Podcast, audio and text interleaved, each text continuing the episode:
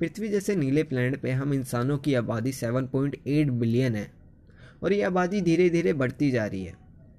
इस आबादी के बढ़ने से काफ़ी सारी प्रॉब्लम्स क्रिएट हो रही है, जिनमें से एक प्रॉब्लम ये है कि घर ना हो पाना। अमेरिका जैसे देशों में ये प्रॉब्लम साफ़ देखी जा सकती है। लोग अब अपनी डिमांड या प्रोटेस्ट कर रहे हैं कि हमें हमारे घर चाहिए। ऐसे में सरकार के पास कोई रास्ता नहीं है और जल्द ये समस्या पूरी दुनिया के सामने होगी। क्योंकि धीरे धीरे हम सब, पूरी दुनिया की जो पॉपुलेशन है वो बढ़ रही है और ये समस्या अब इंडिया में भी आ रही है। इस चीज़ को हम कैसे टैकल कर सकते हैं? ये किस तरह से इससे मुकाबला कर सकते हैं? इसके बारे में मैं बात करूँगा और आपको अवेयर भी करूँगा। जब इस चीज़ की शुरुआत हुई तो अमेरिका में लोगों ने अपना घर रेंट पे देना शुरू करा। पर रेंट पे घर देना काफ़ी ज़्यादा सक्षम नहीं हो पाया। लोग फिर भी इस प्रॉब्लम से जूझ ही रहे थे।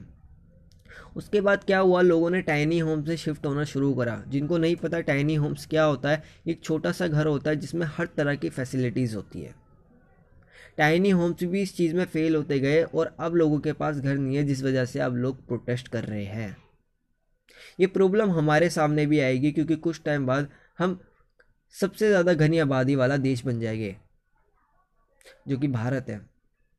अफसोस के साथ। बट इस चीज़ के फ़ायदे भी हैं और नुकसान भी। नुकसान ये है कि अभी हम ये समस्या फेस भी कर रहे हैं। ये समस्या हमारे दरवाजे पे आके खड़ी हो चुकी है। तो इस चीज़ से टैकल कैसे करना है या कितनी तरह की टेक्नोलॉजीज़ है क्या क्या हम कर सकते हैं, क्या नहीं कर सकते हाउसिंग के ऊपर? सो इसी के ऊपर मैं इस अब सीरीज़ में बात करूँगा, ठीक है? कितने सारे मेथड्स हैगे घर बनाने के, उन्हीं के ऊपर बात चलेगी, ठीक है?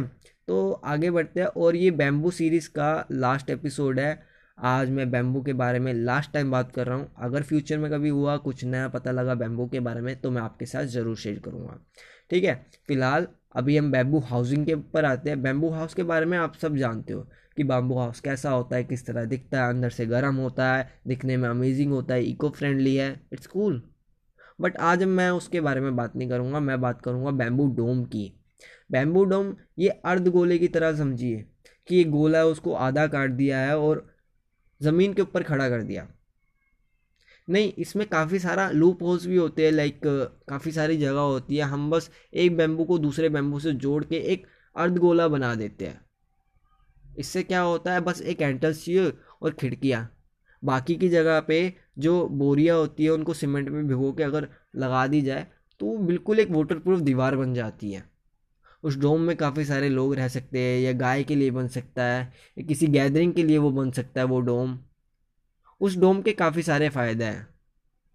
सो so, ये एक तरीका है जिससे इस चीज़ को टैकल करा जा सकता है और सबसे बड़ी बात ये काफ़ी सस्ता भी है। आपको बस कुछ बैम्बू चाहिए बस उन्हें जोड़िए ड्रिल मशीन लेके छेद करना रस्सी से बांधना और वो पूरा का पूरा एक डोम बन जाएगा। उसे बस ज़मीन में गाड़ दीजिए और हो गया काम। एक प्लाईवुड का दरवाज़ा लेके आइए बस उसको लगा दीजिए एंट्रेंस पे, आपकी एंट्रेंस बन गई और पूरा ऊपर से जो बोरिया है उसको सीमेंट में भिगो भिगो को लगा दीजिए। ज़्यादा खर्चा थोड़ा ना आएगा, बिल्कुल छोटा सा काम हैगा। तो इस चीज़ से जो लोग अभी रोड पे रहते हैं या रोड पे ही सोते हैं, उन लोगों को अच्छा खासा घर मिल जाएगा। जो लेबर्स है, जो अपना छोटी सी झुग्गी झोपड़ी बना के रहते हैं, उन लोगों को ये चीज़ मिल जाती। मुंबई जैसे शहर में लोग दो चीज़ों के लिए जाते हैं और वो दो चीज़ें उन्हें कभी नहीं मिलती। पहली जो है नौकरी और दूसरा है घर। घर और नौकरी ढूंढना मुंबई में काफ़ी ज़्यादा मुश्किल होता है। ऐसे ही पुणे के शहर या दिल्ली में भी। दिल्ली में तो काफ़ी रोज़गार हैगा, लोग आते हैं, बट किल्लत तो वही है। ठीक है? तो इस चीज़ के लिए ये जो बैम्बू डोम है, आप मुझे बताइए, ये कितना ज़्यादा इफ़ेक्टिव हो सकता है? अगर आपको नहीं पता इसके बारे में तो थोड़ा जानने की कोशिश कीजिए। एंड अगर आप इस एपिसोड को पसंद करते हो एंड मेरी आवाज़ को पसंद करते हो तो शेयर कीजिए, फीडबैक दीजिए and thank you so much.